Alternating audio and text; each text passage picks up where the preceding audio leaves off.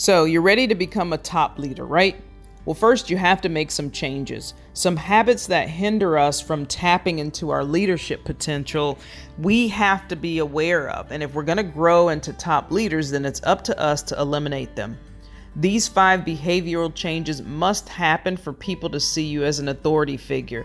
If not, it's going to be very difficult for anyone to trust your decisions or take your advice seriously. The first one is assuming that you know it all.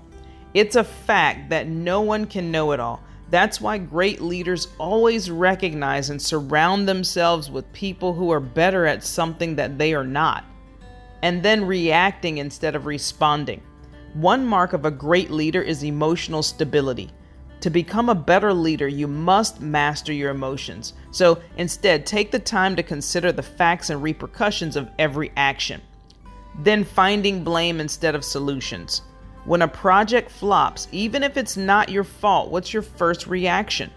Do you look for a sacrificial lamb within the team or look for a solution? Top leaders focus on lifting others. This is not about condoning mistakes, but about building trust and collaboration. If you want to grow your leadership capacity, learn to be a problem solver first. Then stop being a taker and start being a giver. One of the biggest lessons to learn about leading is that leadership is about giving, it's about service. That's because a leader understand that your role revolves around being responsible for others.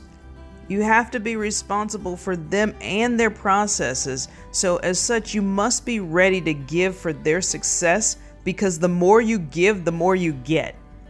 Bad leaders adopt this scarcity mentality, and you definitely don't want that. Then play well with others. Greatness comes from an excellent support system. So it's said that if you want to go far, go together.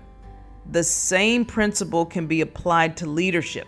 So, to excel, stop working in isolation and be a team player. Start networking and then building positive relations. Eliminate these five habits if you want to become a top rated leader.